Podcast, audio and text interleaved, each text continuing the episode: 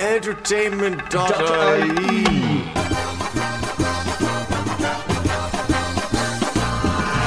I love the way you say film. Uh, you're very welcome along to another edition of the Film Show. My name is Brian Lloyd, filling in for Mike Sheridan. This week I'm joined as always by my erstwhile colleague, Deirdre Molumby. Erstwhile. Malumba. I like that. yeah. Although it actually, it's actually the wrong context. You're meant to say erstwhile as in like we used to work together and now we no longer do, which Yeah. is not true at all. Um, Dee has been to the cinema this week. I have not got a chance to get to the cinema this Yes. Mm-hmm. week. So you've seen all the movies this week. Um, first one we have up for discussion is uh, the first Purge. Now, I didn't realize this. This is the first time you've actually seen one of these. Yeah, yeah. So it is a. See, I, I usually, as you know, because I've mentioned this on the show before, usually Yes. what I'll do before seeing a sequel is I'll go back and watch the films that Yeah. have preceded it.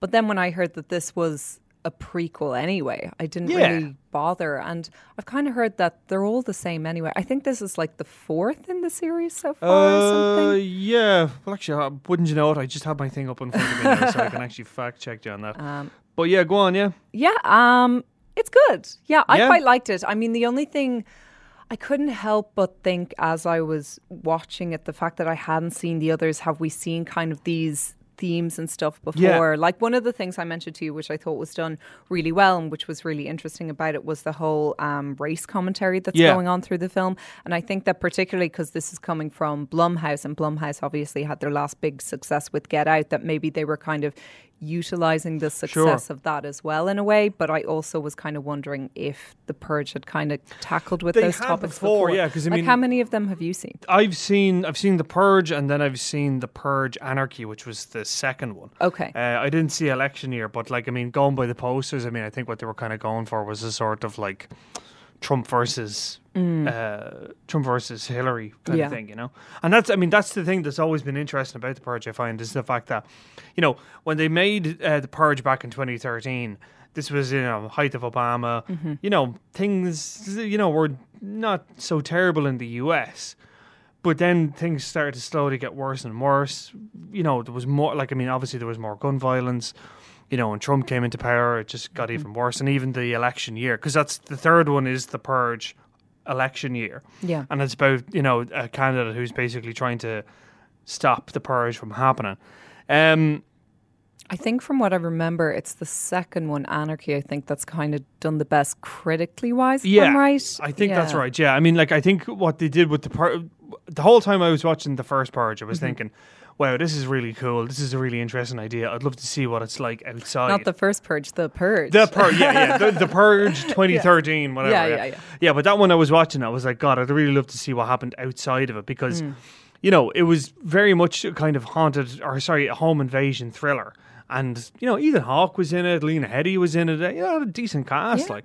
Um, but and again, it had that kind of thing of like you know dealing with the kind of racial tension.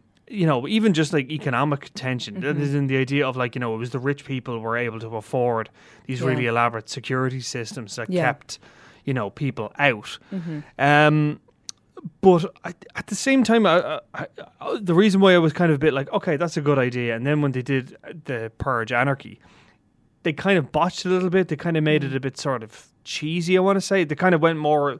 They really leaned into the whole John Carpenter Escape from New York kind of buzz, hmm. whereas the first one was interesting as a sort of social satire. Mm-hmm. So I'm thinking. The first purge, I mean, they kind of obviously you don't have anything Yeah. to, to base it against. I mean, Yeah. what was it like? Was it over the top?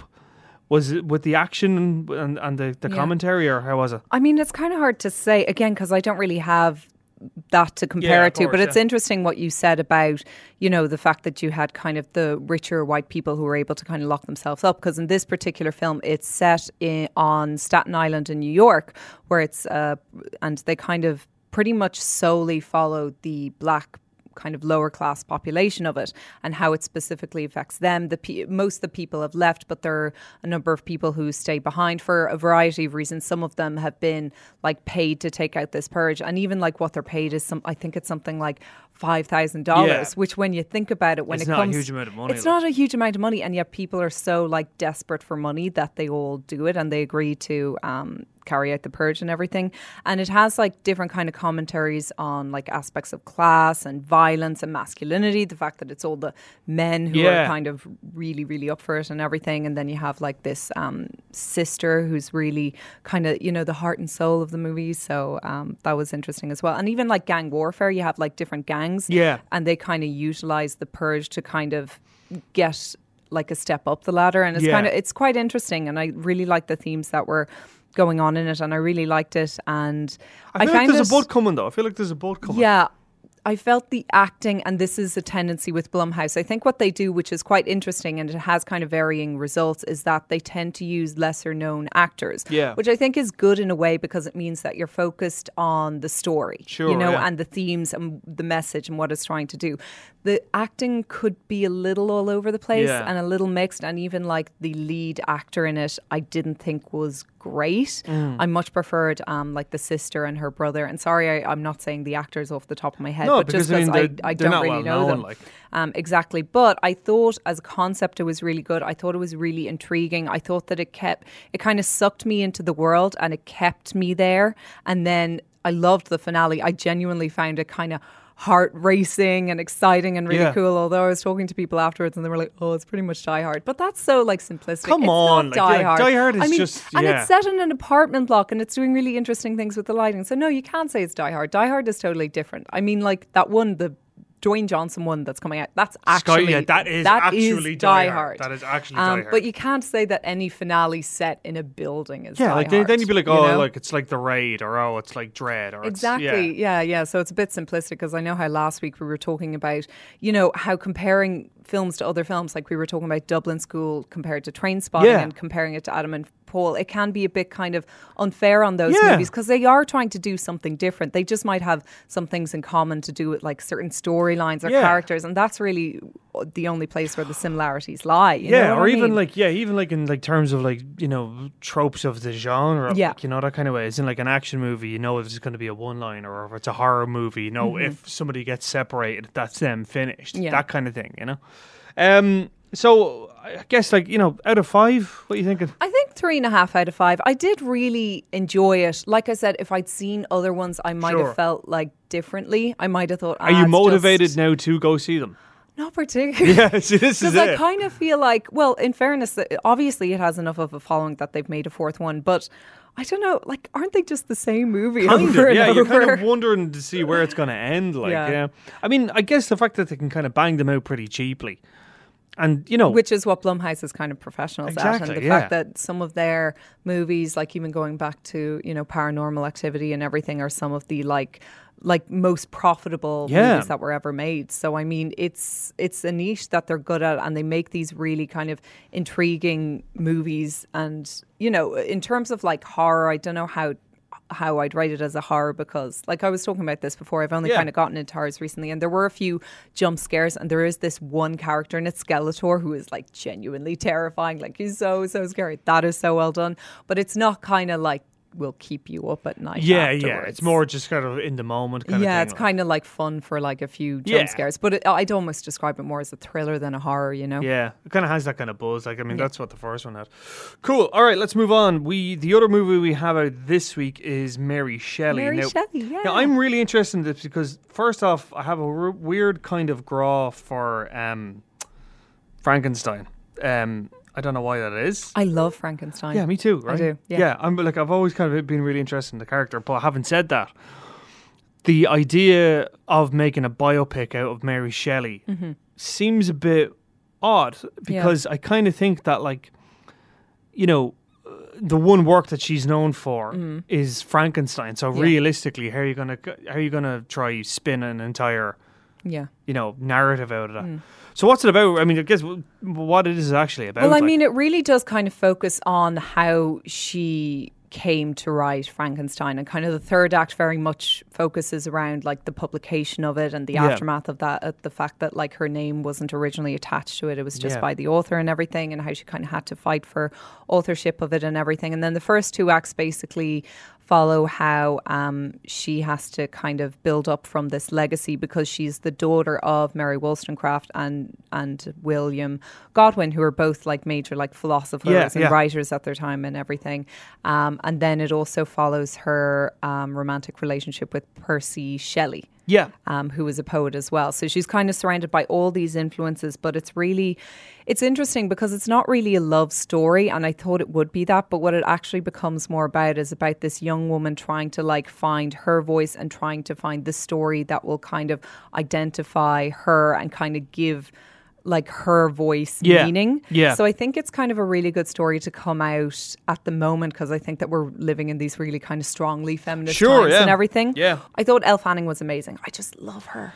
I think she's amazing. Ah, I can't. well, remember we both were kind of fangirling over the Neon Demon. Yeah. Yeah, that's an amazing film, and she's awesome in it. Like, how do you pull off a role that's so effing weird? But You know? I think right. You see, this is the thing. When I was watching Neon Demon, it was kind of like, yeah, she's playing this like she's a sort of uh, fairy tale character, like Snow White as well. yeah, because she was in Maleficent. Yeah, exactly. So she came from that background. and yeah, and and of course, yeah, that made Yeah. sense. But when I was watching, it was like you are not a good actress. Like I don't know, but know, no, hell? because I'll tell you why. Because it's the sort of thing of like she's not a good actress, but her terrible acting is kind of you know fits into this kind of heightened world. That's what I mean. I, That's what I'm I saying. totally disagree with you. Everything I see Elle Fanning in, I just think that she's like awesome in. Even that terrible, terrible I know, that's- movie, and that's which what I'm we'll saying. be talking about later. Yes. Um, but even in that, like she kind of powered through. You know what I mean? Hmm. I, I, I don't know. I totally disagree with you. I very- think she's incredibly talented. I. Yeah, I don't know. I mean, I've never seen her give a kind of very subtle. I've never ga- seen her give a subtle performance. That's what I would say. I don't think she's given a subtle performance. I performance. guess maybe that's her style. Maybe it's like classic Hollywood. You know how yeah, like maybe. Yeah, I mean, there Hollywood? is an element to. Maybe yeah, that's I, it. I, I'd argue there's an element to that. Yeah. Okay, so there's a pretty decent cast with this. You have like Maisie Williams, you have Douglas Booth, you Yeah. have. Although uh, I will warn for Game of Thrones fans that Maisie Williams' role in it is quite small. I would imagine that. Yeah. Yeah, I would imagine that. Um, this didn't. This is not getting great reviews though. Yeah. In fairness, like it's on 33 percent on Rotten Tomatoes and 49 percent on Metacritic. Um, Yeah, you, and you know what? When I initially came out of it, I was like, ah, that was lovely. Was that kind of feeling of, Right. ah, that was really nice. And I thought that they kind of did justice to her story and everything. But then, you know what I what happened? The more I was thinking about it, the more I was like kind of thinking of the little like inconsistencies. And I was kind of like, hang on, but did it actually do that? And did Yeah. it actually do that? And then the more I kind of thought about it as well, remember I was talking about kind of the feminism aspect of it. I was also kind of thinking, well, is it actually A, saying anything new? And B, is it maybe slightly not not abusive, but kind of manipulating and utilizing the fact that we are having these conversations in this time and kind of making a Sure. story about you know a young female writer almost like for the sake of it because they Yeah. know that people are going to be like, oh, this is so like feminist, and Yeah, yeah, you yeah. know. But how feminist is it really? I suppose I'd say. You Yeah, know? and I guess I mean I always think with with with regards to biopics, Mm. you know, it's the kind of thing of you can either you know, a lot of it kind of comes down to how well the character is known, I think. Unless it's a sort of unless it's somebody so unknown that you are basically taking this story and you are just com- gonna Mm. I think that Bell did that really well. Yeah. you know. very much so. Yeah, Yeah. very, very, very much so. Or even something like like then the the other end of it is something like you know Gandhi, Mm. where it's like you know everyone knows his story, everyone knows what he did, and this is just a, a faithful retelling of Yeah. it. But when was something like this where it's like, oh yeah, Mary Shelley, I kind of know her from Frankenstein, Mm. but like you're kind of like thinking, oh well, do I really want to know any more Yeah. about that? Like she wrote Frankenstein, so what? Like I mean, you Yeah. don't see people going, you know, clamoring for. You know, Bram Stoker's biopic, you know, Mm. Yeah. that kind of way. Yeah, yeah, I'd agree with that. And then also, like I said, I was just there were some elements of it that I was like, did that actually happen, or are you doing this for the sake of dramatization? Because you know, like. I suppose the go-to example I would give would be, say, Sofia Coppola's Mary, Marie Antoinette, Antoinette, yeah. which took a lot of artistic license, a lot of it, but it did it for the sake, sake of like style and Exactly, everything. yeah. So I mean, you kind of have to do one of the two extremes. You kind of have to Lean into it. yeah, kind of go mad with the style and kind of be like, ah, well, kind of somewhat keep to the actual Sure. story, or you have to be like really very faithful, other than a few things. Like I felt like it shouldn't have left me in so much doubt over, Over what actually happened. yeah, you yeah. know what I mean? It Yeah. shouldn't have. Um, so that's, I suppose, that's how I felt about it. I mean, it still looked very nice and everything, but I mean, the BFI at this point, because again, it's like British Film Institute. I mean, they have that like all down to a T anyway. Yeah. Like it's kind of a known fact that they're going to look great settings wise Yeah. and costume wise. It's everything you kind of everything else you do with it. And I felt that I did really like it, but it didn't really have it didn't stay with me the way I wanted it Yeah. to. And like I said, I've had doubts since. You know, you're meant to like when you leave a film, you're meant to kind of still be thinking about it and getting excited over it, and like, oh, I remember this bit, I remember that bit, and now I'm like, I want to read up what like where the Where- inconsistencies yeah, are. yeah, so you can I point it out. Yes. Yeah, because like remember, do you remember that film that was out before Christmas? The man who invented the man who invented Christmas. yes, That which was was similar- really enjoyable. Yeah, it was enjoyable, but at the same time, it was like, okay, that's just a little bit. It, it's same thing. Like it was Yeah. after I after I watched it, it was like, okay, I don't think Charles Dickens really did. Yeah. You know, you know that sort of way. That did he actually, in fact, invent Christmas or Yeah, at least yeah. popularize it? Well, I think And it turned that out to be true. Yeah, yeah, Yeah. And in fairness, like I thought that that was kind of the wrong title to give that Yeah. movie. I think that they were just doing it for the sake of like dramatization. But again, that would be a film that I would argue that kind of went for like the Style, style. yeah. You know, the fact that he actually is walking around and talking to Yeah. Scrooge and everything. And Christopher Plummer's amazing in it was as so well. good and it. Dan Stevens, they're just like, oh, make another movie with them. They really should. Like, I mean, like, like, yeah, Christopher Plummer. Like, talk about like you know late stage career revival or whatever. He was brilliant in that. And of course, I don't care what anybody says. All the money in the world was class. I really enjoyed it. I still have to see it. I you believe? It's really good. You know, it I was really, just really one. Of, there it. were just so many like. Oh, you yeah, know, right towards the end. ones. Yeah, Yeah, exactly. yeah. I will get to it. No, do definitely. Okay, so uh, Mary Shelley, what are you going to give it out of five? Do you think? Um, I'll give it three and a half. I still really liked it. I kind of, like I said, were when I was it leaving it, when I was leaving it, I was like, oh, definitely like four out of five. And I feel bad like being like, oh, I want to bring it down. But I don't know. I think it's good sometimes having movies to kind of be able to stew over them for a bit Yeah. first. Yes. Cool. Yes. Interesting, interesting, interesting. Okay, uh, next up, tell you what we're going to do. We're going to do best movies of the year so far. Okay. And Um, you and I both came up with this actually. We both came up with this. Now you can read the full article on site Mm-hmm. if you want. Um, we are going to pick out the top five from that. At number five, Shape of Water. yeah. Now, if Mike was here, He right, he's not put it in here. He 10. wouldn't even let us put us in the ten. He did not enjoy this at all. I will say because he's not here, I'll speak devil's advocate on his behalf. I can see why he disliked it, Hmm. in the sense of I thought it, there are, you can definitely watch this film, come out and be like, "That's just a fairy tale. That's Yeah. just a completely unrealistic." And I mean, it's weird. It's a fish man. Yeah, of course. It's a fish and and a deaf woman, or sorry, a mute woman, uh, having a relationship, getting it on. It's weird. I fully get that it's weird. Now, I love that. Mm. I thought that was really interesting. I thought it was really beautifully shot and all the rest of it. But I can totally see why some people may Yeah. not like it. How about you? I agree with all of that. I Yeah. actually have nothing to add. Yeah, I think okay. you summarized it very well there. in fairness. much. Yeah. Um, do you think it deserved Best Picture? Oh, that's a toughie. Um, see, my personal favorite was Lady Bird Same as. of last year. Yeah, same Um, as. So I would have loved to see that, but realistically, I don't think it was going to happen. I don't think it was because, like, I mean, like, it's the same with like yeah. most kind of like you know, uh, you know, movies that get into the Best Picture category. If it's something to do with movies or if it Mm-hmm. has some kind of reference to Hollywood, you can be guaranteed it's going to have a better shot than anyone else. Like, and the Shape like of La. Water, the Shape of Water did have that. Yeah, you exactly. know? That's what I'm saying. So that's why when it when it was up against it, I was like, yeah, that's Shape Yeah. of Water has this one. Uh, number four was uh, A Quiet Place. yes. Now, I gave this four and a half stars Mm-hmm. at the time, and I regretted it. I remember for both of us, it was the same thing. We were a little irked by that ending. Yeah. Now, we can mention the ending now because I mean, it's been out a while. I think people have seen it. I don't Can we give it away? Do you think? No, no, no. No, okay, don't say. better not. Don't say. Better Don't- not. better Just in case. But yeah, no, this was ridiculously well directed. Yes. It looked gorgeous. I think the performances from Emily Blunt and John Krasinski were incredible. Mm-hmm. And it was such, maybe not an original idea, but it was definitely a new take on it. Yeah. You know, the idea of, I thought I would call it original. Yeah. I would. Yeah, yeah. I mean, the idea of like kind of removing dialogue from it and just Mm-hmm. kind of solely focusing on, you know, how the camera is shot and or how the camera is placed and Yeah. all the rest. of it, I thought was incredible. Um, I thought it was just genuinely like thrilling as Yeah. well. Like you're just hooked to it from start to finish, Yeah. like edge of your seat, proper. And it, I think that it did really well to kind of cross that boundary in that critics loved it and the audiences loved it. Yeah. And I think it's very easy when you're watching it to see why that is because Yeah. it does just have that broad appeal in that it's just really well made and that it's also just really entertaining Yeah. and thrilling and engaging, you know?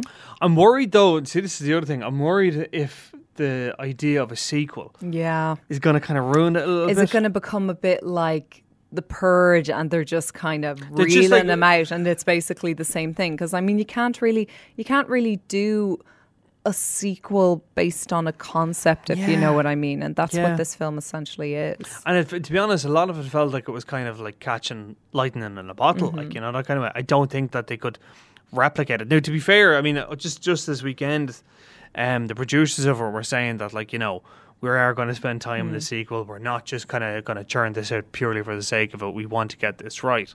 I So feel like if they good. were, yeah, but I mean, I feel like if they were doing it again, they're probably looking at different characters. Yeah. I don't see how you can follow the same one. So it'll probably be in this same world. Yeah. But maybe follow, I don't know, a romantic couple or maybe a family again. But again, it was just like it was kind of the purity in the way that Yes. this was so original and the first Self-contained. Yeah, exactly. Yeah. So self-contained. I don't.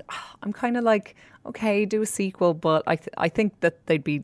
I, I honestly think they'd be lessening the original. I am did it. same as it was the same with Cloverfield. Like first Yeah. Mm-hmm. Cloverfield was like it's fine, leave it alone. You do not need to make a sequel.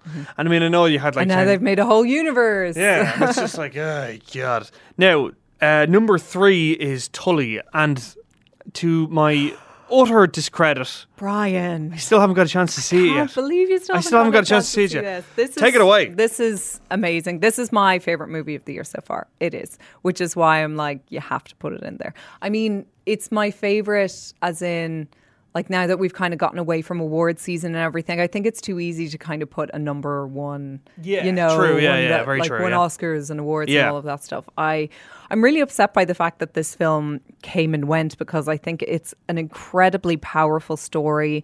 I think Charlize Theron's amazing in it. Um, so is I forget her name. Mackenzie Davis. Yes. Yeah. She's amazing in it as well. Just like what it, I've never seen a film portray motherhood in this way. Like you look at the likes of, you know, Terms of Endearment and there are other ones. Like there are plenty that have like, you know, portrayed like mother daughter relationships and there have been very teary ones and everything like that, but never kind of the way like mothers have to care for their babies and their children and just like provide for every single basic need of theirs like and how grueling Yeah. and physically painful that is. Oh, yeah, no. It's like I've never seen a film portray it this way, but do so in kind of a very like not like horrifying, but such a like touching way and then just like where the story goes and everything and her relationship with this nanny and everything. It's just so, so beautifully done that everyone should go see it. I hope I've sold it with that. I know, yeah, definitely. No, I mean, I want to see it, like, because I know Yeah. you and Mike wouldn't shut up about it after you'd seen it, like, so I Yeah. de- I, definitely do want to uh, catch And in it. fairness, editor Dave O'Shaughnessy said he totally agreed with me about the five star rating because I was like, maybe it's like too generous, but at the same time, I was like, I I just see it as this Yeah. perfect little film within its own world, which is the way we kind of describe Ladybird as well. Exactly, yeah. And funny, yeah, we move right on to Ladybird, which was our number two choice. And yeah, it's the same thing. Like, like the idea of it's this self contained story that has, you know, doesn't have a. Ladybird two, no, No, God, no. I mean, follows this, her in college. but that's it. See, that's just it. If they followed her to college, you'd be like, oh, Christ, It- like, it what are you, the, you're ruining yeah, yeah. it. Like, yeah.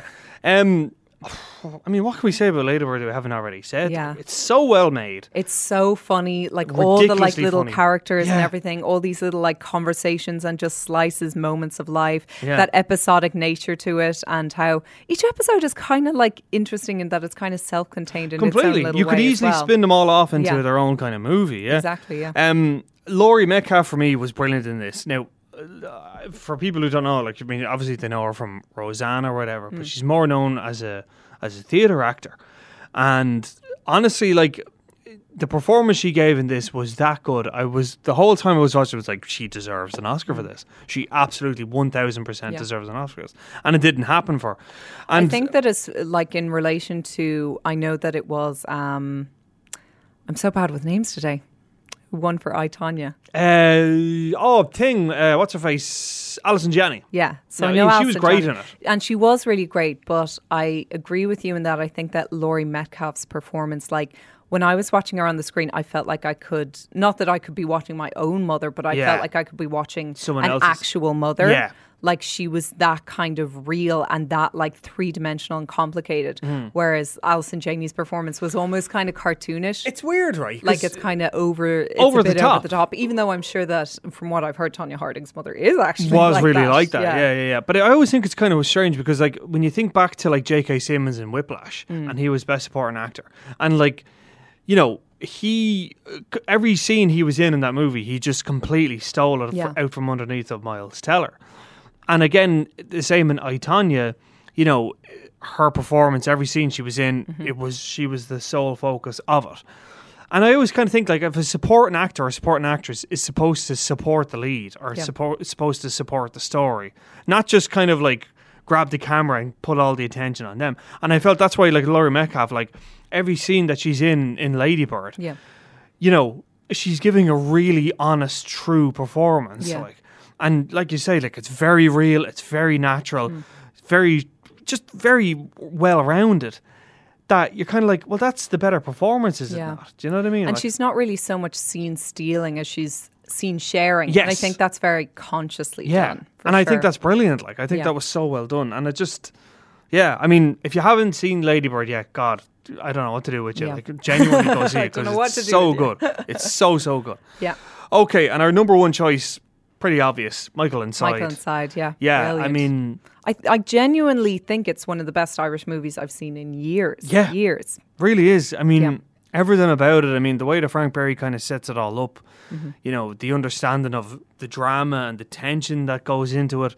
Um, but even that as well is the fact that it's, you know, I think I, I, I was thinking about it when it, when we were when I was writing the yoke, and it was like, remember we were kind of having the argument of like, oh look, are we just saying this just because it's an Irish film that we're putting it at number one? Yeah. And there was a sort of thing of like, oh well, you know, like it's you know we're an Irish movie website, and it's you know we are Irish film journalists, and it's the sort of thing that like are we just giving it unfair advantage?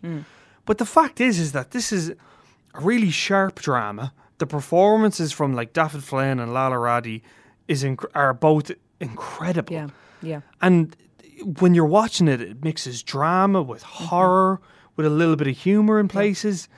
It has everything. Like yeah. it's, it's it's really just a, a brilliant, brilliant film. I just love as well how pared back it is in relation to genuinely like I've seen a lot of, you know, prison and crime dramas over the years and this just felt so authentic and so real. Like I've never seen the prison system and prison Yeah. life portrayed in this way. Like you see him go in, you see them be that bit kind of gentler with him. The fact that like Yeah, he's so young first going time, in and everything. You see him go through like the writing processes and him being put behind the bars. You see the kind of conversations he has, and everything about it just felt so real. It actually Hmm. had quite a visceral impact because it was so real. And then with that, obviously not going to give away the ending and everything, but it's just so so tragic, but like so kind of inevitable as well. Yeah, that's it. You know, the horrible, like it's yeah. kind of it's kind of set up from the start that this is This is where, where it's gonna leading and this is where it will end. Even end. like before he ends up in prison, you kind of know what's going to happen, and it's so so sad, but but amazing, and and like a really kind of quite a powerful message with where Irish society is today. Yeah. It's it's true. I know it sounds a bit like wanky or whatever, but it's, It's true. It's true. It yeah. really is, yeah. And uh, you can watch our interview with uh, Frank Berry is up on the entertainment.ie Yeah. YouTube as Very well. Very good interview, by the way. I saw it. Thank you very much. Um, okay, now onto the worst. Now Our worst. I'm gonna blast through these because I swear to God, these are we don't want to contemplate don't want them. Don't want to think about them. Don't want to think about it too much. I, I I will admit of our top five, I have only seen. Oh, I've seen three. Okay, so Oh yeah, it's it's not the end of the world. Um, Winchester. yeah, What a weird, awful film. Yeah. What a weird, weird choice. Like Helen Yeah. Mirren doing something like this. yeah. Well, I mean, they didn't even have like a press screening for it or anything, which is Remember always that, like actually, yeah. yeah. So um, yeah, just Helen Mirren deserved better. I felt like at the start it could have been something because it had like a few like jump scares that were done quite well, and I genuinely was like, "Ooh, this is getting kind of scary." And then it just kind of started going nuts, and it didn't know where it was going. It became so unscary Yeah. and so unrealistic. And I'm talking about unrealistic for like a ghost story. So Yeah, you know how bad it is Yeah. then. Um, yeah, and it just it didn't make any sense. And the ending of it was just like, I don't know. And it was like it belonged to a different movie from what it started with. Everything was so happy and nice and wrapped up. And I was like, I don't know what this movie was trying to do, but it is a mess. mess, a mess. Now, speaking of messes, um, Fifty Shades Freed. Now, I think uh, you know it's funny, right? Because I always think of like Fifty Shades of Grey and Fifty Shades Darker and Fifty Shades Freed. They're punching bags. They're just punching bags. Like I remember writing the review for Fifty Shades of Grey and just being like, I am gonna take everything out on this. I am just gonna murder this. And like it was Just the same. like putting the tape on the Oh yeah, just so I was like, just like had it like I just like had a millstone and just like sharpening the axe as I was doing it, like. And it was the same with Fifty Shades Darker as well. I was just like, I am gonna rip this a new one. Like, I didn't see the second one and I don't care to. and do you know what? Like, I'll tell you right now, it's just as well I was paid to see both of them because there is no way I would have seen it any otherwise. Um, how bad is Fifty Shades Freed? I think that one of the worst scenes, like I said, and although later I found out that it was ice cream as opposed to yogurt, but when she's putting that on his chest and eating it off him, it's just kind of gross. And remember, you were like, "Isn't that Oh, stuff it's gonna going to curdle. Yeah, it's going to It would curdle. coagulate. I remember that now. Yeah, yeah, yeah. It's That would smell awful. gross looking. Ugh. Everything about it is just so like bad and inconsistent and not sexy. Like people find this sexy, really? I don't think It's they so do gross. though. Like I mean, I like God help you if that's what you're if that's what you're basing.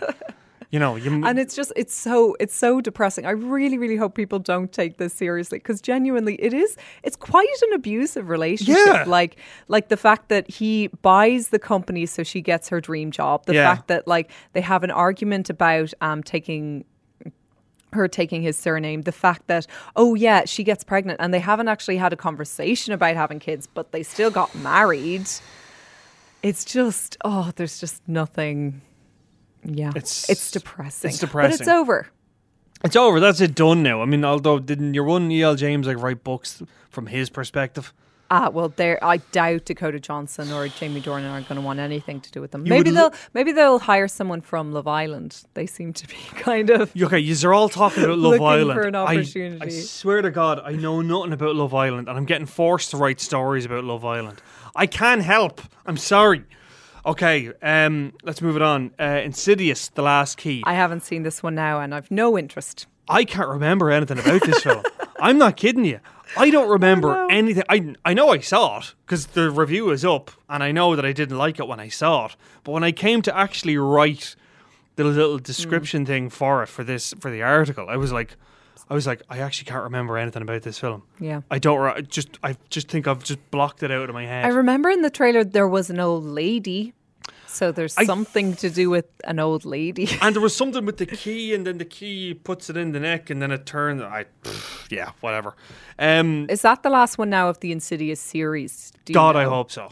God, I hope so. If there is if there is justice in the world, it will be. I think mm. it is. Yeah, I'm pretty sure it is. Well, the guy who the guy who directed this it one. the last. Usually, when there's last in it, it means it's the last one. Right? yeah, but then there was like the last exorcism part two. Oh yeah, part two. So Like, why, why that doesn't do even that? make sense. That Doesn't it would be make the sense. last. Yeah, or like the video game, like The Last of Us Part Two. Like you would think that would be the end of it, but obviously No, not. but The Last of Us was the first one, so you. I know that, was- yeah, yeah. I know. Just saying. I was making a joke. Um, okay. Um, number two was Den of Thieves. Now this. You actually left the uh, when you came in to chat with us about this. You were almost like angry with how I bad was. this was. I was. I'll tell you why I was angry because Heat is in my top five of all time. I love Heat. I can, I could watch that film at any point and tell you exactly where it is. I just, I love Heat. Um, I felt Den of Thieves was basically Heat but on steroids, and not in a good way. As in, like this was like if pre, if Heat was essentially given really bad steroids and creatine, and then it took a poop, and then this was what the, this was basically This you know heat. graphic. This was like heat juiced up, but heat juiced up with, and this is what it's ac- evacuated from its bowels was Den of Thieves. Um, Gerard Butler, God bless him. I don't know what's happened to that man, but he is just fire his agent because the choices that he's making are all wrong. Yeah. Well, Like, Geostorm, last year, one of our worst. I think, like, for the last few years now, I mean, I'm just thinking of there was that Gods of Egypt one. I mean, he has come into, like, your top worst movies of the year for the last few years now, I'd Yeah. say. Yeah, London Yeah. Has Fallen was Yeah. a terrible one as well. Another one, yeah. But yet, having said that, I thought Olympus Has Fallen was hilarious. Great. Haven't seen I- that. it's good. Yeah. It's good. Like it's terrible. I remember that was out around the same time as, um, White House Down. yeah, and I saw that one. Yeah, which, Which was is a bit of fun. It That's is a I'm bit of fun. Yeah, yeah. They're I mean, I wouldn't see fun. it yet, but at the time. Um, but another one I think that is interesting in Den of Thieves is is Pornstache from Orange is the New Black. Pablo Schreiber. Second, Is I in thought this. you were just saying porn. I was like, "This porn." Okay? I'm not getting that weird. um, but yeah, Pornstache from uh, Orange is the New Black was Yeah. in Den of Thieves as well, and he's really he's a really good actor. He's a really good actor, but he just is so out of place in this Mm. that it's hilarious. And then finally, our worst film of the year from me and you, D, was How to Talk to Girl at Parties. Yeah. Um, this film really angered me in a way that Another was very that personal. it really, really angered me. Personal? Why personal? Um, I really like punk, and punk is Oh, all yeah. about yeah, and punk is all about You're auth- painting your nails painting black nails as a when child. I was black as a yeah. child. Yeah, and it's supposed to be about you know authenticity Mm-hmm. and integrity, Yeah. and this film had none of it. Yeah. Why did you hate it? I just didn't get it. I thought it was weird. I didn't think it was funny. I didn't like the characters. Yeah. I didn't like the story. I didn't Yeah. like the way it looked. I thought it was a very ugly film. Yeah. And you know how I'm mad my cinematography. And Yeah. sure, I mentioned in Mary Shelley, I like my nice costume Yeah, design, sure, sure, production sure. design. I just thought this film was repulsive to look at. Yeah.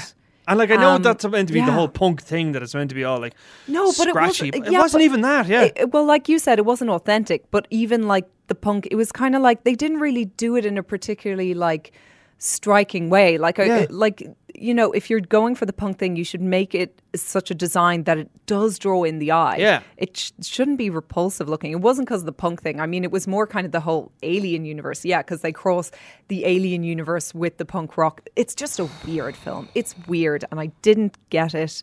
And I don't know. I don't know anyone who would like this film. Neil It's Gaiman weird. fans. I don't know who that is, but he's The guy who wrote the he's the guy who Oh, wrote the right. short story. He's the guy who wrote American Gods and okay, yeah. um, And I, Stardust. and I know it was um, the guy that did Hedwig and the Angry Inch, and Yeah. I think that that was quite big, and it was a big Broadway play. I'm not sure if the movie adaptation did as well, but he, I suppose that's his style. He goes for these kind of really stylistic type of films. But Star Wars with this, I thought it was no, it's muck. I it didn't was like it repulsive. Yeah, and like. Just it was just a bad film. It was just, just a not- really really bad film. it's film. just like yeah i don't know it's like a really overly ambitious student got a proper budget to do it and just but but they didn't ha- actually they thought that they were sure of what they were doing Yeah. and then the final product just and they were Was a mess. yeah and i'm pretty sure like they're in love with their film Oh, yeah. and and it's kind of all the like you know parents and friends oh. going to it and supporting them Oh, and yeah, it's being amazing, like yeah, yeah, it's amazing. great it's Yeah, great, it's great, yeah. but like when they're home in the car being like what the hell was that and don't let this person make any more movies yeah, but they probably will. They probably Yeah.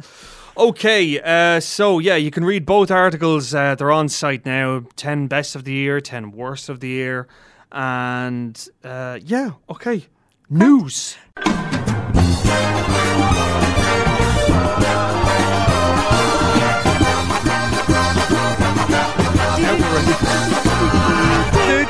All right. Um, yeah you joined in that time I did. I did. I did it. I did it. Okay. Uh, first up, you have Jim Carrey and Robotnik. Yes, so you would know all about this stuff because this all basically this all broke over the weekend. We're kind of just to contextualize, Oh, yeah, by the way, sure. for anyone um, watching or listening in, we did record quite early this week. So if these news articles stories are all old. are old, I apologize. I'm sorry if Jim Carrey has been fired from Sonic the Hedgehog. In the Why would he be days. fired, though? I doubt he would be. I mean, it is it is kind of class casting, but yeah, he is in the final stages of negotiation to play Doctor Robotnik in an in an upcoming live action version of Sonic the Hedgehog, which is based on the gaming franchise. So far, James Marsden and Tika Sumpter. I don't actually know who that is. Tika Sumpter. Tika Yeah. Sumpter was in. Give me a second now. She was in something. This is why you should have IMDb I know. open. I have it open. I do have it open. I have it Um, open. but right James now. Marsden, I do love. This film is scheduled anyway for a release on November 15th, 2019. Um, but yeah, I mean, I think that this is great, and I love seeing Jim Carrey come back. Oh, did you find out where she's from? she was in uh, Southside with you, and she was in Ride Along and Ride Along Too. oh, in Southside with you, did she? She was play Michelle Obama. Yeah, oh, she was Michelle nice. Obama. I've actually heard good things about that particular adaptation. Of Southside with you. No, no, no, of like the whole Obama story because I Oh, think yeah, that really they were meant to be two out around the same time. Yeah. and one was kind of rubbish, and I think that was the good one. It's really good. Yeah, Yeah. Southside with you is really good. It's really lovely, kind of just little romantic drama Yeah. kind of thing. It's really cool. It's Yeah. really, really cool. Okay, cool. But um, yeah, I mean, I, we were talking about this before we went on there. I mean, I'm still feeling kind of cynical about the whole like game to movie adaptation thing because they don't work. And I mean, the last kind of major attempt we saw at that was probably Assassin's Creed, which was and that was just- disastrous. and I think that Michael Fassbender is still kind of taking a Yeah, a bit of a dive because Yeah. of it. But I think though, like with something like Sonic the Hedgehog, it's it's a cartoon. Like I mean, this is meant to be like a live action CGI hybrid. I don't know, whatever you want to call it. Yeah. I mean, the only way I can see it working is if you go kind of mad with it, which is why I'm not going to lie, I'm kind of slightly looking forward to the Detective Pikachu movie. Yeah, because it's Ryan just- Reynolds. It's Ryan Reynolds, and just the whole idea of it is so kind of nuts, Nuts. that I'm really intrigued to see it. It was the same. Like it was the same with Lego Movie. When Lego Movie was first announced, Yeah, it was like, how exactly. is anyone going to make a movie out of Lego? But yet it turned out to be great. Yeah. So I could work. I could work. I don't know. Jim Carrey. I mean, the fact that he's back doing, you know, kind of comedic stuff Yeah. like this, I think is a good sign. I love the look actually of um I can't remember it. Maybe you can look Yeah, it up there. the Jim There's Carrey a, one, He has this TV series coming up in which he plays the host of a children's show. So Yeah. it's kind of like I don't know if you'd call it Sesame Street, but he has like kind of puppets. It's like, like Mr. Rogers kind of thing. Yeah, yeah, Yeah. exactly. And I just think it looks very, very sweet, and I think it looks like him back in kind of nineties Truman 90s, yeah, Show yeah. form. Um, so I'm personally really excited to see that. But I, I am always kind of wary with these TV series. I prefer to hear like what's um what kind of the critical reception is of them first Yeah. because I mean they're released stateside and everything and sometimes they take a while to come over here. Kidding. So I'm um Was the name? Kidding was the name of the series. Yes. Yeah. so I am I'm ho- I have high hopes for it. I hope it's good. And it has um oh who else is in it? Your one from Get Out. I can't do names today. Catherine Keener. Catherine Keener. Yeah, Frank um, Langella and I and love Judy her too. So I really hope that it's good. And it's Michel Gondry, the guy who did uh, Eternal Sunshine of the Spotless Mind. There you go. so it's Yeah. all like, yeah, uh, I'd say that'd be pretty interesting. So we are glad to see Jim Carrey back, and we hope that more and more good things happen for him. Indeed. Yay! Um, so next item on the agenda, Greta Gerwig's next film will be Little Women with Saoirse Ronan, Meryl Streep, Emma Stone, and Timothy Chalamet. What is there to not love about this movie? This I is going to be give her the awesome. Oscar now. Yeah, give Just- them all Oscars. Just make them each like Yeah. Oscarettes. Yeah. It could be Til- Timothy Chalamet's Oscar win as well. Because remember, he be. got his, he did get his nod for Call Me by Your Name. He did, yeah, But did. people were saying like, ah, well, uh, well, a lot of people actually, a lot of the younguns wanted him to win, which I thought might be interesting to see because, um, you know how they announced the Academy members recently, and they're becoming a lot more diverse Younger and and, younger. yeah. Yeah, which is brilliant, brilliant to see. So, um, you never know if next year that's really going to kind of impact. I think it will. voting. Yeah, Definitely. Like and the fact that they've invited so many, what is it, like 90? 900, 900. Oh, 900. That's what I was It was a big. It's a, it's a It big number. huge. Yeah, it was a big number. Yeah, um, but yeah, I mean, I think uh, the 1994 version with Winona Wy- with, with Winona Ryder Mm-hmm. was brilliant. Um, I I mean, it's a brilliant story. Yeah. I love Little Women. How Yeah. can you not love Little Women? I know there were no longer little. What was it? There were no longer little girls. Now they were little women. Oh. But um, yeah, no, I, I mean, Greta Gerwig is probably the best choice to, do this. Oh I yeah, think. I mean, like coming of age is yeah, like, clearly that's her, thing. thing. Like she's yeah. clearly got got it down pat. So Yeah. yeah, I think um, I mean, is there any chance it could be like maybe set in an alternate period? Possibly. Uh, maybe I don't know. I mean, I think it kind of it just because it's- she hasn't really done a period setting film. Yeah. I mean, I'm thinking back to. Um, I also love her film. I don't know if you've ever seen um, Frances Ha. I have seen Frances. Ha. Oh, I love I that really, film. really like Frances. I really Ha. like it Yeah. too. Um, but yeah, she tends to do these kind of contemporary settings and yeah yeah exactly see that i think will be her strength is the fact that like she knows how to do an, a film that's an episodic nature Yeah. which little women very much is Exactly. but it, her films have always been kind of contemporary set i know Yeah. that now lady bird was wasn't it like 2000 2002, 2001. yeah it, she said it was specifically before 9-11 because Oh, she thought so that it would have been 2000. yeah, because she thought that that had such a like kind of cultural impact Yeah. that she would have had to be handling a different kind of story. So that's why it's kind of still this age of innocence, I suppose Yeah. you could say, but it's still like contemporary and modern enough, you know, to be recognizable and everything. So it'll be interesting to see what she does with something with the period setting. But at the same time, I'm saying maybe she'll make it contemporary set. think? Maybe. Yeah, I never mean, know. I mean, the story could easily be adapted for That's a what I yeah, think. Yeah. I suppose, yeah. Okay, and final one, what do you got? Um, again, this is going to be old. This will be old. Like This I will know be this is going to be old by the time it gets out. apparently the title for Avengers 4 may be confirmed. Um, so this comes from the cinematographer Trent Opaloch. I hope I'm pronouncing that correctly. Who has said that the film will be called Avengers Endgame. Endgame. Endgame.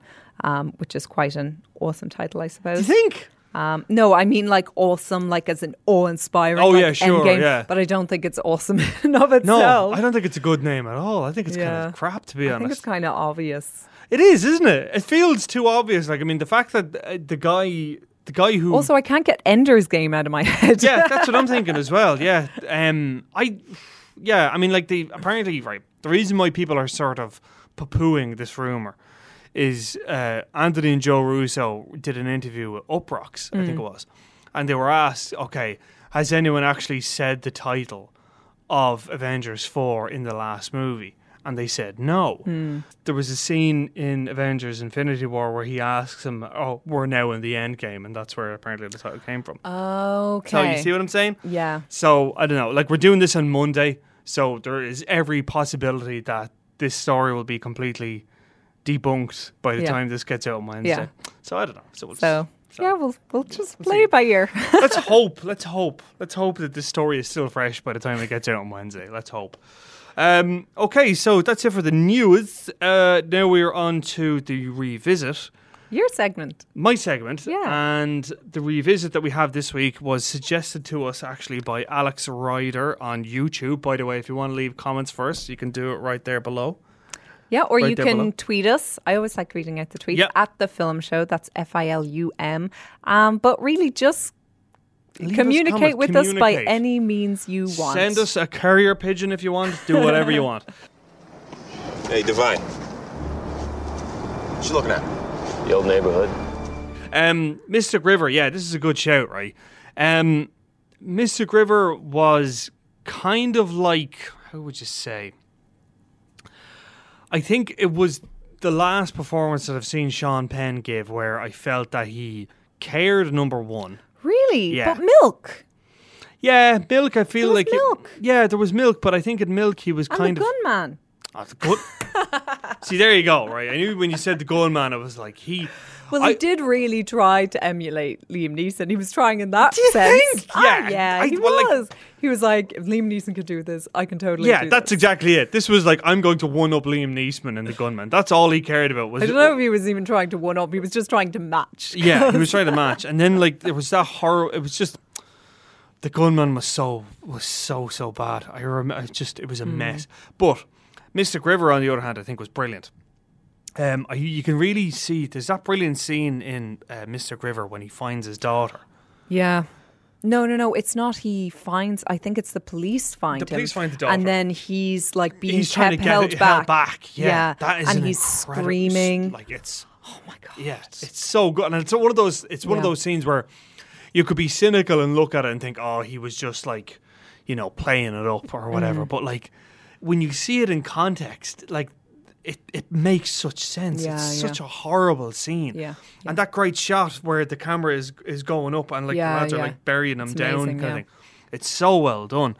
Um, I think the fact that you know it was directed by Clint Eastwood, Mm-hmm. who I think can be a little bit lazy. If That's the right word. As in, like he's known for basically doing one.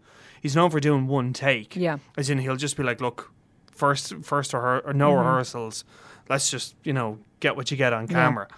Um, and the fact that for a lot of those actors like Kevin Bacon and Tim Robbins and you know Laurence Fishburne and Mm. Sean Penn, that that was their first kind of their first go on the scene. Yeah, and yeah. that's what they came up with. It was that raw. It was that fresh. I think you can really see it. Yeah, yeah. Um, at the same time, though, it's the kind of film that you'll watch it once and you'll never watch it again.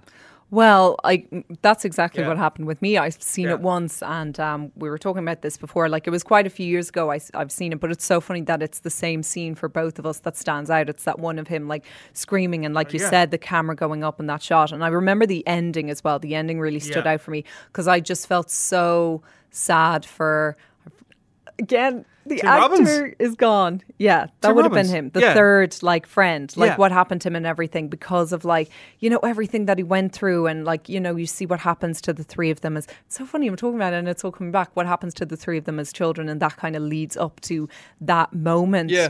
and it's just so heartbreakingly sad Yeah. you know I mean I suppose for me with Clint Eastwood's films right I had a really bad experience watching Million Dollar Baby because Oh, yeah. I felt that it was just like manipulating emotions for Yes. the sake of it. I felt like this is like it's almost too much and it's not even kind of real. Yeah. It's like it's just yeah, it's just it's almost too sad. It was so sad that I Yeah. disconnected from it. Whereas with Mystic River, it was sad and it was so kind of character driven and Yeah. everything that happened with those three lads and kind of where their lives ended up, like you know, from this traumatic experience they all had it, like, chi- as children, yeah, and how it led up to that kind of moment and that finale for all three of them, and the fact that the well, not all of them could go on with their lives afterwards. It was, it just felt very kind of authentic and so tragic as a result. So really.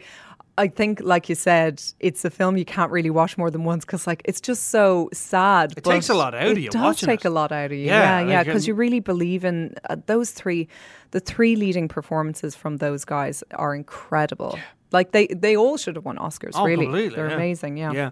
And like Brian Helgeland, you know, this is his script in it. The fact that he was adapting this from Dennis Lehane. I mean, that's just pedigree on pedigree. Like. Yeah, I mean, yeah. Mm-hmm. Brian Helgeland, the guy who did LA Confidential, directing, or sorry, adapting Dennis Lehane. I mean, it was just. I always think of like the you know the lines in it, even the sort of more theatrical ones. Mm. They were still when you know when Sean Penn says when says the lines, you believe it. You Mm-hmm. Yeah, know that kind of. yeah. There's a real like. It's just it's really authentic. Mm-hmm. You know that kind of you know that he actually cares about what he's saying. You know Yeah. Mm-hmm. that it actually means something. Um, looked gorgeous, music. Again, that really kind of melancholic, just really horrible. Just yeah, I mean, Mm. kind of haunting or something. Haunting, yeah, yeah, yeah.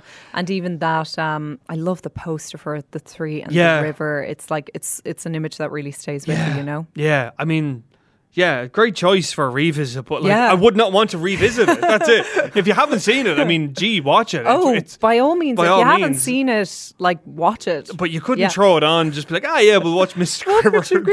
Yeah, yeah. Friday night viewing, why not? you Yeah, know? yeah, go yeah, let's get a beer and a pizza and watch Mr. Quiver. No, you're not. No, you're not doing that at Yeah. all. And I remember we even watched it like um we were it was me and Was my it like on a date? Oh, was it? No, it was me and a couple of girlfriends and basically uh, we watched oh it was such a random selection. It was like Ordinary Decent Criminal, Mystic River and um, that one Circle of Friends that we ended up watching. Jesus, that is yeah, it was random. really random. Well, see, it was because we were um, staying in my granny's house and they were like the videos. The so ones they had. basically, Irish films and critically acclaimed dramas were like our choice. And yeah, we we kind of heard a lot about Mystic River, and then when we saw it, like three teenage girls, we were like, okay, this is amazing, but we are shook. Oh, yeah. Yeah. I remember once I saw on a first date, I went to see The Pianist on a first date. Yeah, yeah. I heard, I heard, I heard the producer Dave chuckle there. Yeah, it was kind of like uh, because I was trying to. I thi- this is this is God's honest truth. I was trying to be like, oh well, you know, like yeah, I'm big into kind of art films. Yeah, let's go see the pianist. Oh, I hear it's great. Oh, yeah. you're still the same, Yeah, Roman- Brian. yeah, no, totally. I was like, oh yeah, Roman Polanski. Here's right. Didn't know anything about it, and then of course it was, you know, the pianist, and Yeah. it was very, very upsetting, and like it was just awful. I think one of my most traumatic date movies was definitely Last Tango in Paris. You went to see Last angle? I didn't Tango know what Paris. was in it. I didn't know what was in it.